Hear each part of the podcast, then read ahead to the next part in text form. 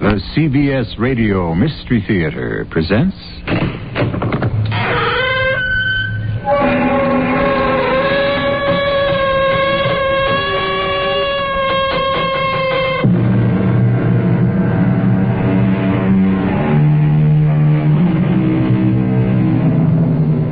Come in. Welcome. I'm E.G. Marshall. William Alger, a clergyman of these parts, a hundred years ago was asked about fate. And he said, Fate is the friend of the good, the guide of the wise, the tyrant of the foolish, and the enemy of the bad. Do we agree or disagree? Whether fate is friend or enemy, we're about to discover in the unusual tale we have chosen for you today. Unsolved crimes, Henry. The books are full of them. Murderers who've gone away clean. Well, take your own family. Your Uncle Joseph was mysteriously poisoned. Huh, no one will ever be found guilty. I could explain his death. You could? What's your guess? It's no guess. I know who murdered him. Really? Who did? I did. Henry, are you joking? Oh, I'm deadly serious. Deadly.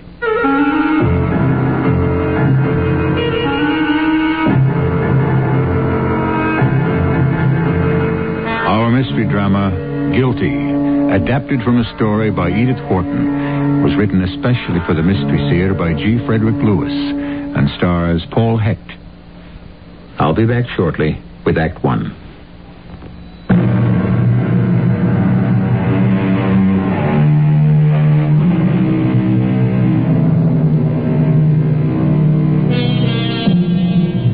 I don't know how it is where you live, but in the big cities in the USA, success is measured by address.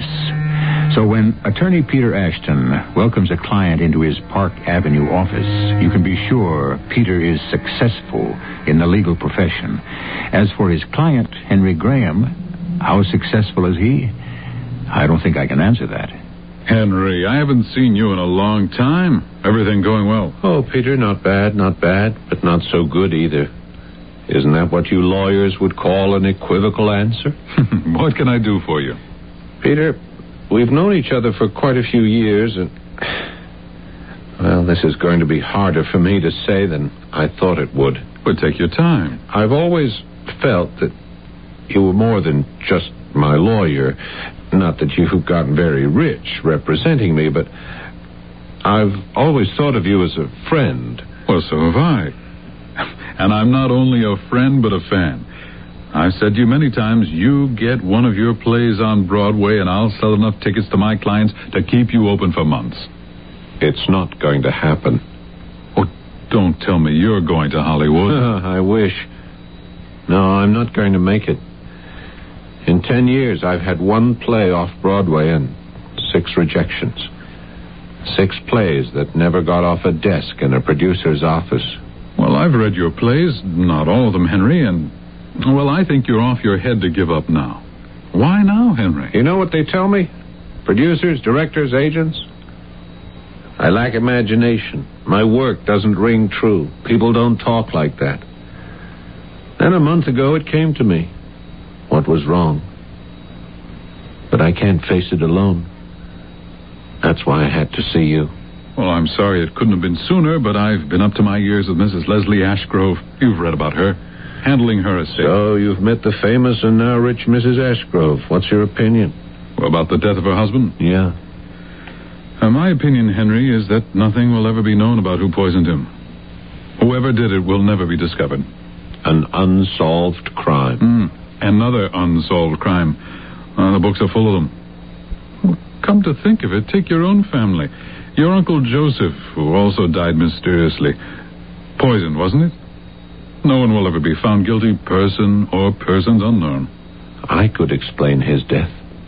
I know who murdered him. Really? Who did? I did. well, there's a playwright for you. I'm serious.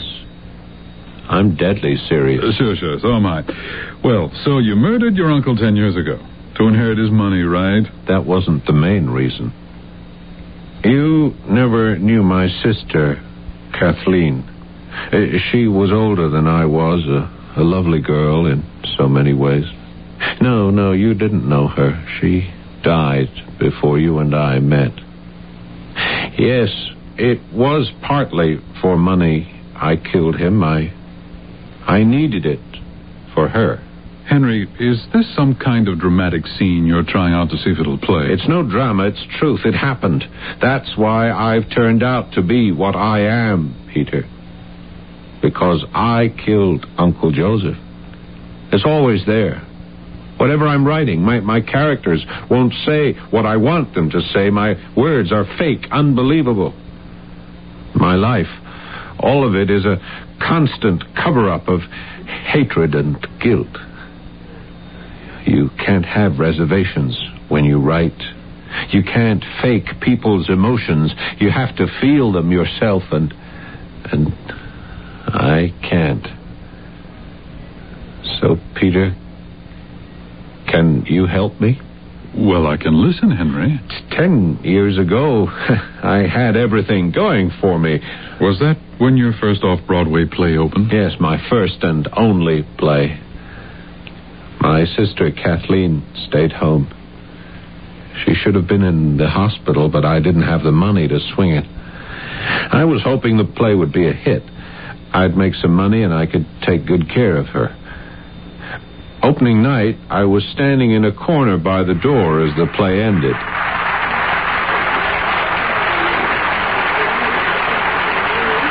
Hello. I'm Robin Draper. You're Henry Graham, aren't you? Uh, yes, I am. I thought so. I write for the Village News. We ran a picture of you when you went into rehearsal. I took the picture. I'm, I'm sorry, I, I didn't see you. Oh, I take the pictures, I write the stories, I sell advertising space, and tonight I'm the drama critic. Henry, I loved the play, and I hope it's got a long run ahead of it. Um, M- Miss Draper. Oh, Robin. Uh, Robin, you may be the only person who likes the play this much. Uh, I I don't want you to vanish on me. I won't. No, but I, I- I suppose you have to uh, run back to your newspaper and write your criticism fast to get it in the morning edition. No, no, I don't. The Village News is a weekly. Oh. Let's go across the street for coffee. well, just well, just what I was going to suggest. On me, Henry. You see, this is the first time I've met a playwright of a play I loved. So, coffee's on me. oh no. Henry, you wrote the play. I'll get the coffee.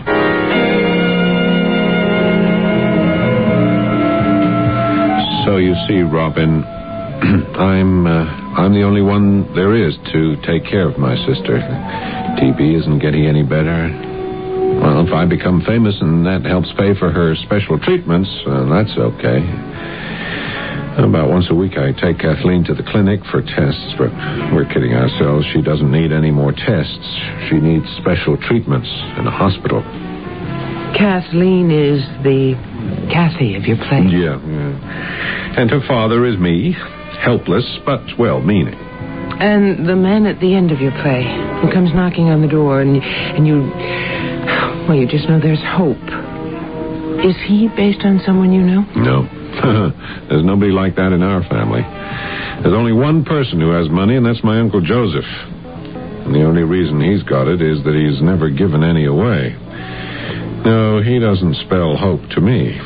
Well, I'm predicting here and now, Henry, you're going to write more and more plays and more and more people will listen. I know, Robin, but when? Well, maybe it'll take time, but it'll happen. I don't know that I can wait that long.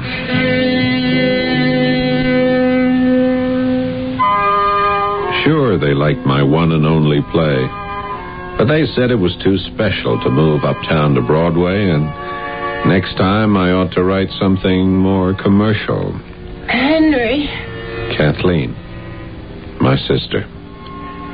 How could I write at home? The doctors at the clinic just shook their heads. Henry. They said that if Kathleen didn't get the right treatment soon, they didn't know how long she could hang on. These treatments were very expensive. Henry, what are you doing staring out the window? I've just decided something. What? I'm going up to Renfield. and see Uncle Joseph. I know he's tight, but he's getting along in years. He's our only relative. You. You can't ask him for money. Just like that. Why not? I need it now, not when he's gone.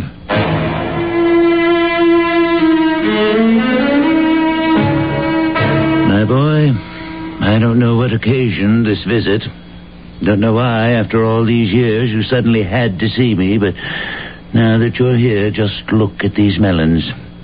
And tell me if you have ever in your whole life seen anything to equal this. No, I, I never have, Uncle. Uh, how many greenhouses have you have you here? Uh, three. The first one's where we grow the more exotic melons. Oh, one looks more delicious than the next. I wouldn't know about that. I grow them for the farm shows and the county fairs because I like to look at 'em. But I can't eat eat 'em. Buttermilk and toast. It's all I'm allowed. Huh. It's time for my nap. So we'll talk later, huh? Uh, what's the matter with you, Henry? You always have that worried expression on your face? Uncle Joseph, it's it's Kathleen. I'm I'm concerned about her. Ah, you should have brought her. Well, she has TB and I don't have any money for the special treatments which could cure her. Ah. What do you do for a living? Uh, I've written a play and I've started another. You can't eat plays. How do you eat? Oh, I'm a waiter in a coffee house in the village. Hmm. Your sister. How old is she? Twenty, thirty? No, she's 35. Uh-huh. Never married. Always been sickly. I've been taking care of her. Well, my advice to you, Henry, is don't worry. Be cheerful. No one likes to see a man who frowns. You have to cultivate a smile. I do.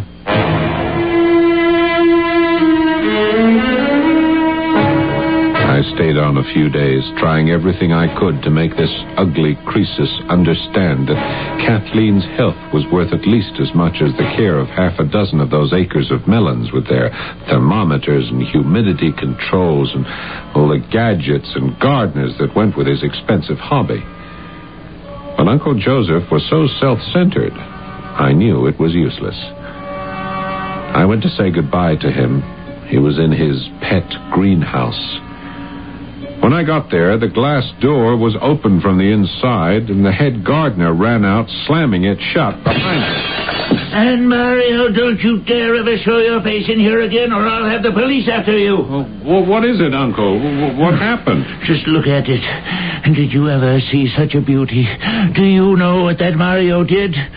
This was my prize casaba. I told him to pick it for the county fair tomorrow. Ah, Do you see what that idiot did? Dropped his trowel right on the melon. Look at that gash.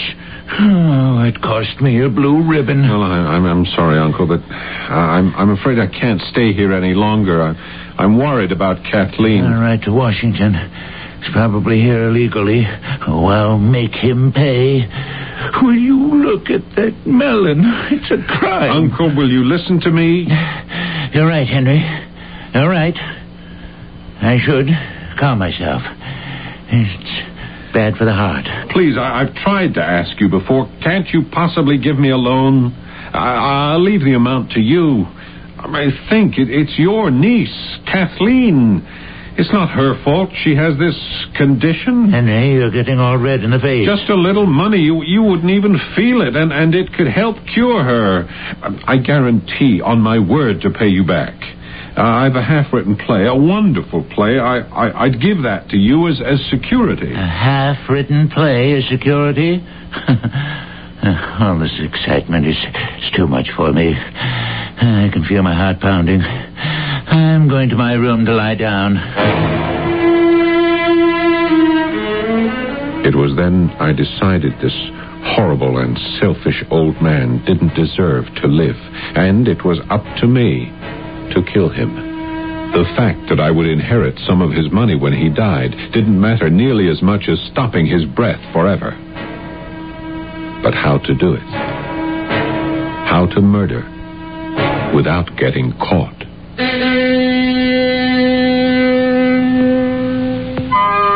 How to do it without getting caught? A question asked since Cain slew his brother. Those who are driven to dealing death often regard the killing as their duty. Desperation silencing morals, the sense of wrong, and stifling conscience. Henry Graham is in exactly such a predicament, as we shall see when I return shortly with Act Two.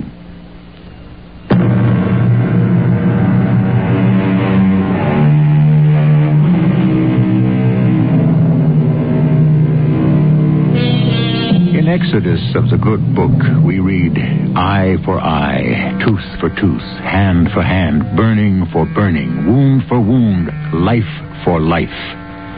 It was this that fired Henry Graham to action. And it is these events leading to the murder of his uncle he now tells to his lawyer. So that was ten years ago, Henry. Yes, Peter. Almost to the month. I left Renfield and came back to the city. I had no plan. I just knew I shouldn't let him live. While I was away, Kathleen's condition got worse. A week later, the telephone rang. It was Uncle Joseph. I prayed that he had changed his mind. But my prayers were not answered. I had a visitor today, Henry. Oh, yes? Who? Mario, my old gardener. Remember him? Oh, yes. Uh, what did he want? Uh, he had the gall to threaten me because I withheld his two week severance pay. After what he'd done to me. I called the police and they ran him out of town. Teach him to try that on me. How are your melons doing? Oh, I'm going to be eating a little French dwarf melon next Sunday. Oh? Well, what about your diet? Well, I'd been feeling low, and Dr. Moore said maybe the taste of a melon would perk me up. So this Sunday morning, I shall have myself a real treat. You see, it was fate, Peter. My chance. He called on a Tuesday, and Sunday was five days away. I could do it. Uh, excuse me, Henry. Yes. Ah, right. Well, tell them I'll be with them in a minute. Henry, when you began this confession of yours, I had no idea it would take so much time. I have a very tight schedule this morning. I've got two clients waiting for me right now. Don't you want to hear how I poisoned him? No, Henry, really. Just answer me one thing. Why this confession at this time? You weren't listening when I told you I cannot write with this knowledge. I'm not sorry I did it, Peter. I did inherit lots of money. But it came too late. Couldn't save Kathleen. She died. Yeah, having money didn't save me either. No one will put on a play I've written. I'm 40 years old and I'm beaten and I know it. Henry, we'll talk about this some other time. yeah, okay? yeah, you don't believe any of this, do you? I believe you're disappointed, very upset. But a murderer? No, no, I don't. Who else could I talk to? Who would listen and believe me? I was afraid to test the friendship of the few friends I still had. Robin Draper. Of course, Robin. She was a reporter, a writer. She could put my story into her paper. We'd met ten years ago, and seven years ago we'd each gone our own way. I wondered if she'd remember me. Don't tell me. I know that voice. Is it Henry Graham? Robin, you recognized me. Oh, I never forget voices, faces, or dreams. Are you still writing plays, Henry? Still dreaming about it, I guess. Why haven't you called me before? What was it? Six years ago we lost track of each other. Seven. I I have to talk to you. Could you come over to my place after work? Tonight? Oh, well, why not? Great. You live in the same place? Yeah, the same floor through on, on Bleecker. I have a light in the window at 10 o'clock, and I'll be there.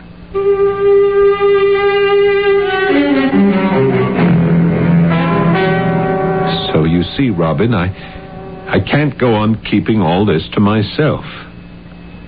You see, it it was so easy. I knew Uncle Joseph had these big hypodermic needles the gardeners used to test the sugar content, and all I had to do was to fill one with poison. What poison? I, I, I don't remember exactly. Something I bought. well, it's not that easy to buy poison. Are you going to let me tell you how I did it? Yes, yes, go on. Uh, It was nothing to drive up from the city that Saturday night in a rented car, or park a mile from Renfield, open the back door. I, I knew the house, creep into the kitchen, open the refrigerator, and there it was. The dwarf French melon he was going to have for breakfast the next morning. Take out the needle, poke it through the melon skin, and in just one hour I was back in this room. I was right here, sitting on this chair by three thirty in the morning. You, Robin, don't don't don't you remember? Remember what? Well, you, you came off the night shift on the paper, and I was sitting here in my shirt sleeves as, as if I'd been working all night. Yes. It was that night. Yes, how could you forget it?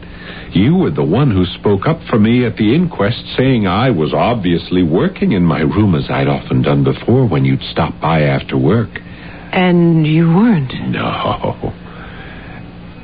You, you see, Robin, I'm telling you this now so you could print it as, as a sort of interview, saying I was lying so they'd reopen the case. Henry, you're asking me, who, who proved your alibi, now to establish your guilt? Yeah, will you? Well, uh, how can I? I can't live like this anymore, torn by remorse. Well, then you are sorry. I, I don't know why I said that because because I'm not sorry I killed him. I'm not.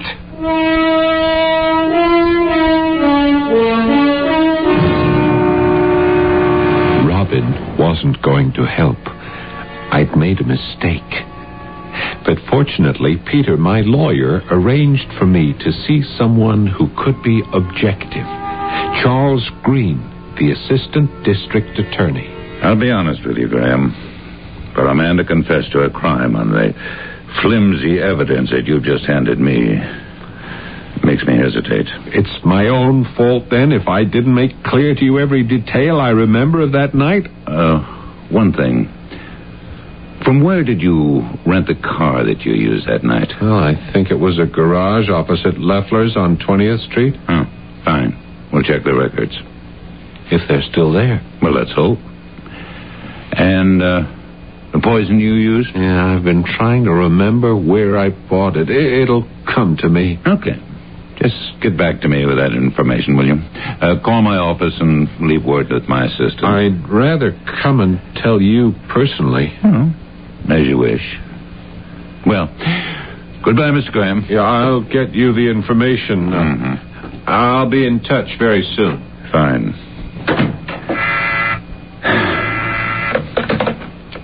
Yes? Peter Ashton on one. I'll take it. Peter, your friend just left. Well, what do you think, Charlie? That's what I was going to ask you. He's certainly got a fixation to confess the murder of his uncle. Think there's anything to it? I'll check it out. But his story is full of holes. I think the biggest favor that you could do him is to have him see a psychiatrist.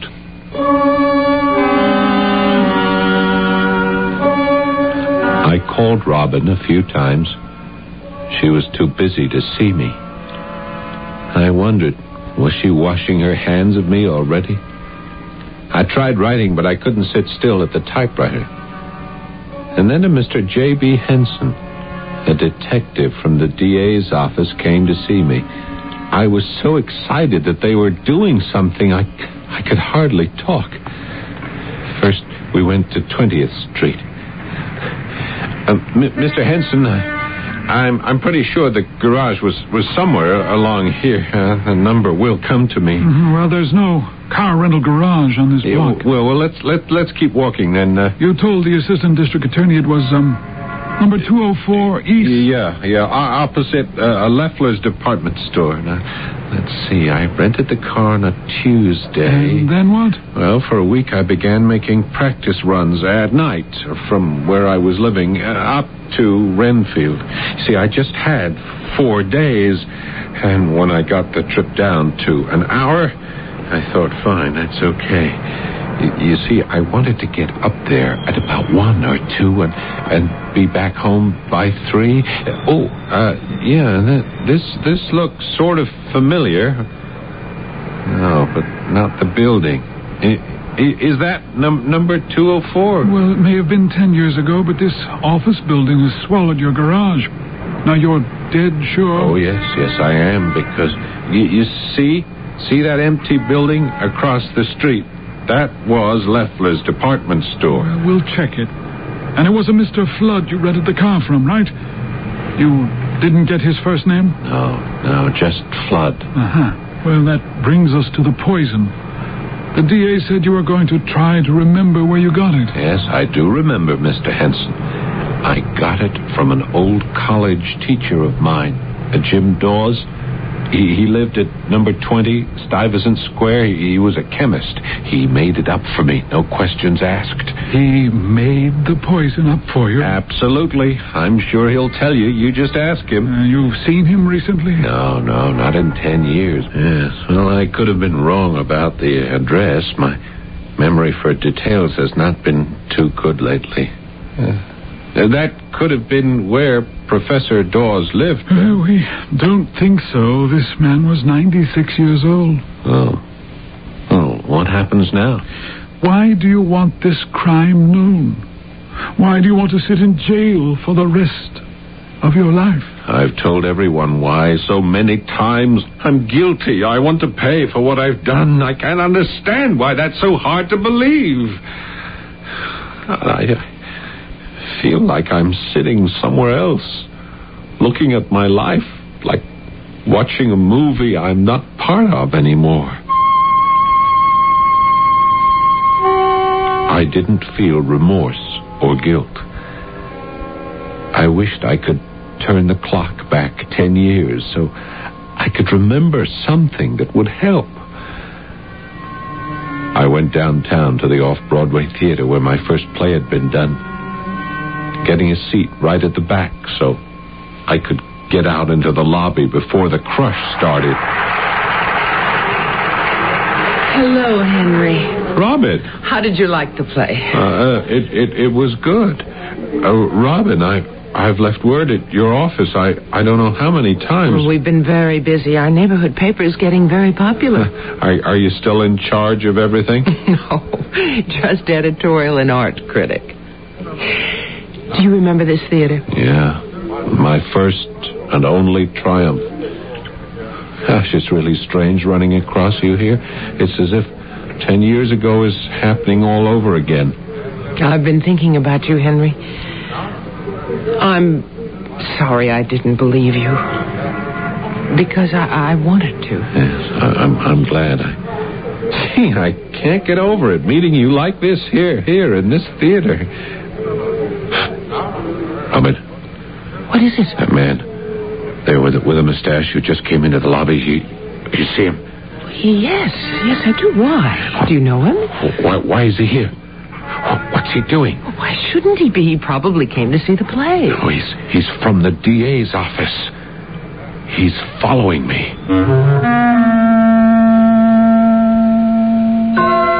Before we begin to analyze whether Henry Graham is as sane as he believes he is, or is on the verge of a mental breakdown, or suffers from an imbalance for which there is little cure, let us suppose he is stricken only with a conscience, that his illness is his conscience.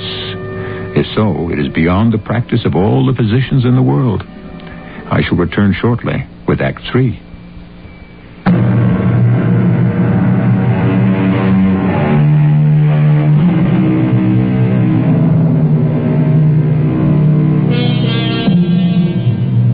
Are those who have in their past committed some loathsome act, which with regret and fear they hide from their conscious selves. Within the mind, the memory of this act gathers force until, like an active volcano, it bursts upon the consciousness. On the other hand, could the murder of his uncle exist only in Henry Graham's imagination? That he believes he committed the crime because he wishes he had. In the lobby of a theater, Henry suddenly becomes aware that he is being followed. Robin, that that man w- with the mustache, I I've met him before. He's a, he's a detective. He's from the DA's office. Henry, I hate to destroy your vivid imagination, but he happens to be a man I know. And he's just come out of the theater like everyone else. You know him? Yes, he's Dr. George Stanner. That that man there li- lighting a cigarette. He he's no doctor. Of course, that's Stanner. I ought to know. I interviewed him. He's got an office at 5th and 89th. He's one of the best known psychiatrists in the business. They're always calling on him to testify in court. Testify about what? Well, you know, in cases where they plead insanity. No, no, he he couldn't be. Why couldn't he be? I, I just don't understand you, Henry. Oh, wait, we'll soon find out because I think he's coming this way. No, no, I don't want him to see me. Henry, you're not making sense. If he's following you, he's seen you. Oh, good evening, Dr. Stanner. How did you like the play? Well, not much, really. Mental aberrations are not what I call entertainment. But I thought I ought to see it. Uh, yes, well, well, good night, Doctor. Well, good night. That man, Henson, could be his twin. Henry, shall I walk you home? You seem a little shaky. No, I I don't think I, I want to go home yet. Well, good. Then why don't you invite me to have coffee? You you you would? Uh, really? Oh, I'll not only accept your invitation for a cup of coffee, Henry, but this time I'll let you pay for it.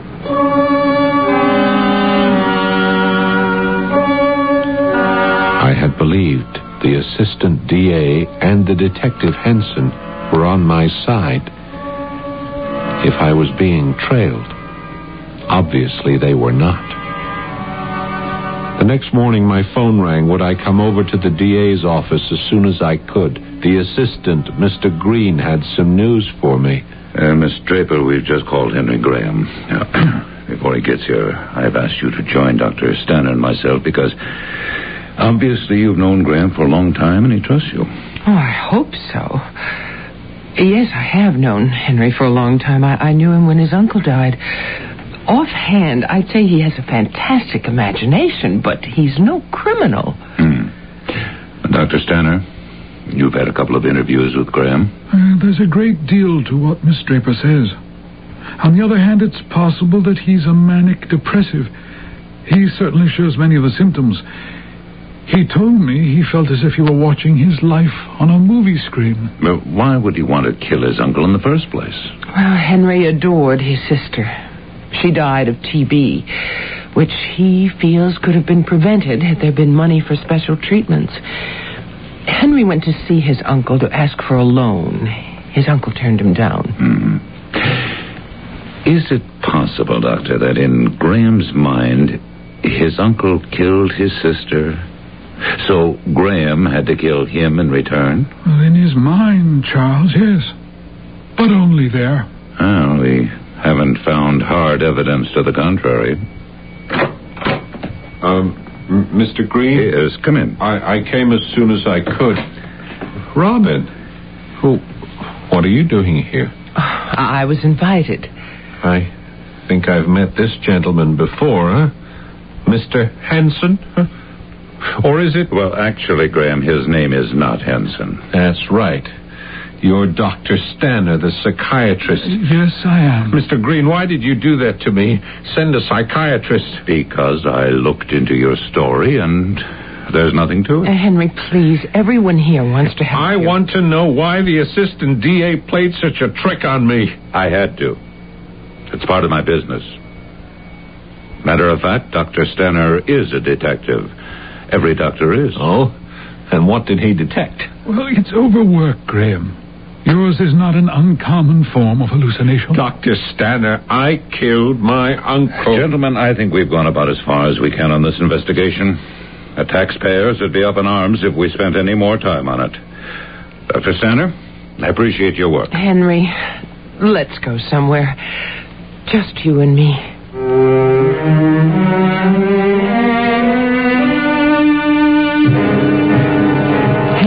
To cook us a little supper. Now, you put your feet up and look at the papers. There's a whole pile. Read one of them and tell me what you think.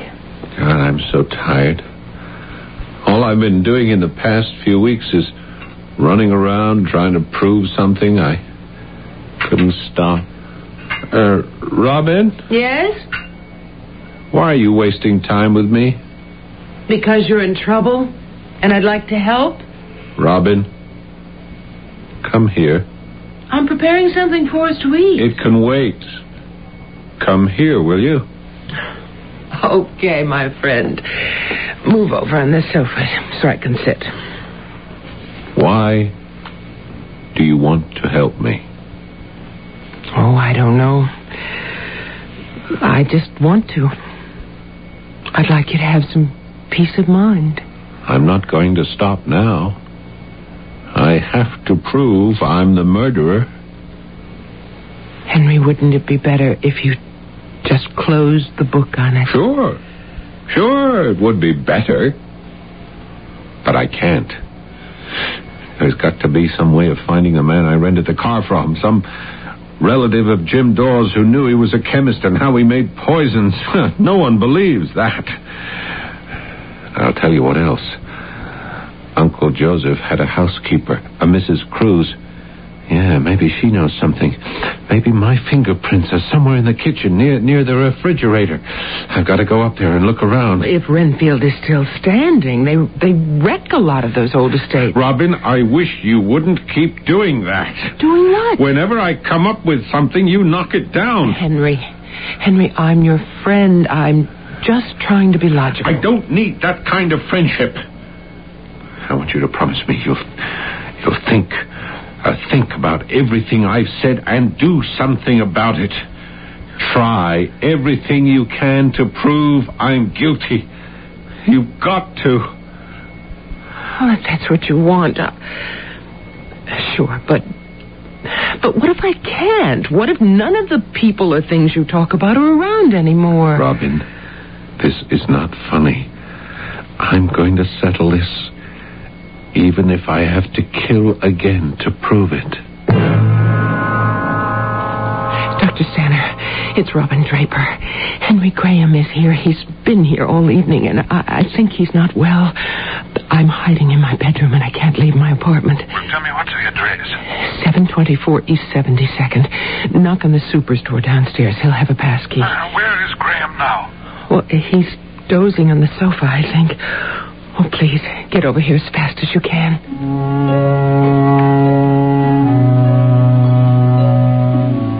I don't know what happened then. Of course, I would never have hurt Robin. I don't care what they say. But it's turned out all right. They asked me to stay in this place and take it easy. I sort of lose track of the time, the day my lawyer, Peter, came with Robin, well, I'm not likely to forget that. Hello, Henry. It's good to see you. Hello, Peter. They they said I had two visitors. Who's the other? Well, there she is. Miss Draper. My darling Henry. Such a long time. May I kiss you? You're, you're embarrassing me. Uh, Robin? Robin, what what is it? You're you're you're crying. No. It's all right, Henry. Oh, he looks so much better than the last time, doesn't he, Peter? Mm, much better. Have have you two been here before to see me? Yes? I don't remember that. You're safe here. And we'll come to visit you as much as you like. How long is it? How long? Yes, that that I've been here. Well, we won't bother you with numbers. How are they treating you? Oh, great. Just just great. Uh, once I got to know the people here, I explained to them how I killed Uncle Joseph. They're, they're very interested in it. I've taken the time to write a more complete statement of how I killed him. I I had been a little vague, before. Uh, for instance, about Mrs. Cruz, the housekeeper, uh, that night in the kitchen when I put the poison in the melon. I, I heard a noise and got out of there fast, but when I was closing the door behind me, I saw her and she saw me.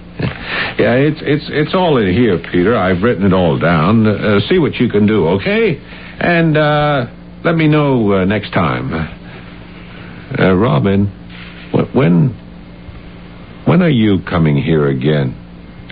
Are you politely telling us to go? There's a play producer who happens to be staying here. He wants to talk to me about a production. Uh, Peter, be sure you read that statement carefully, huh? Find out everything you can so that I can take my punishment. Henry, stop that. What? I'm not going to let you ask us to get you convicted and and then talk about putting on a play in the same breath. Do you want to be accused of your uncle's murder or not? Of course. Think of the publicity value. Author of this season's Broadway smash hit awaits his final curtain in Death Row.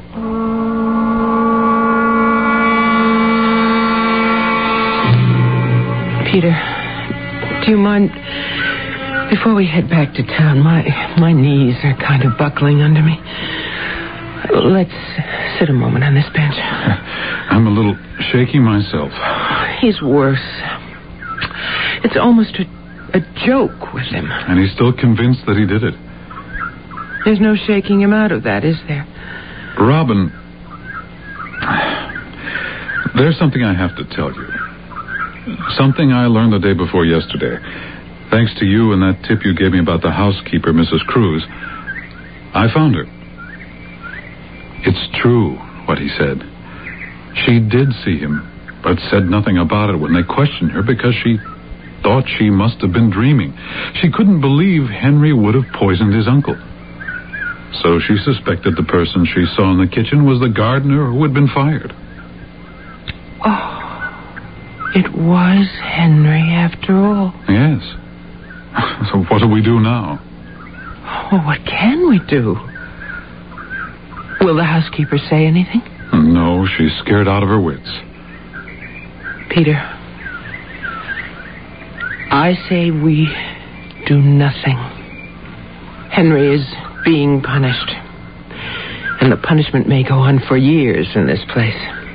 But it's his crime he wants to be punished for. I won't be responsible for giving him the death he wants. Say, Peter, you could live with the knowledge that you sent him to his death?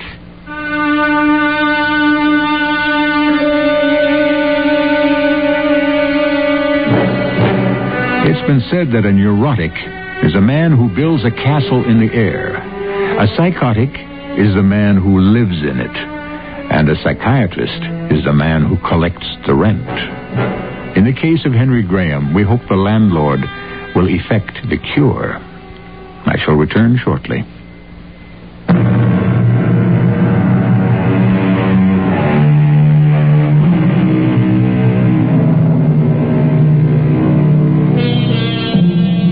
As we round out this story of Henry Graham, and I ask myself, should he be forgiven or forgotten?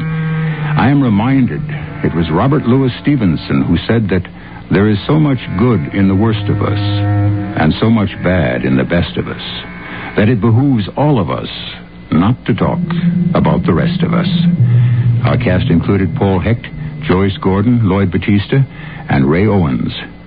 The entire production was under the direction of Himan Brown.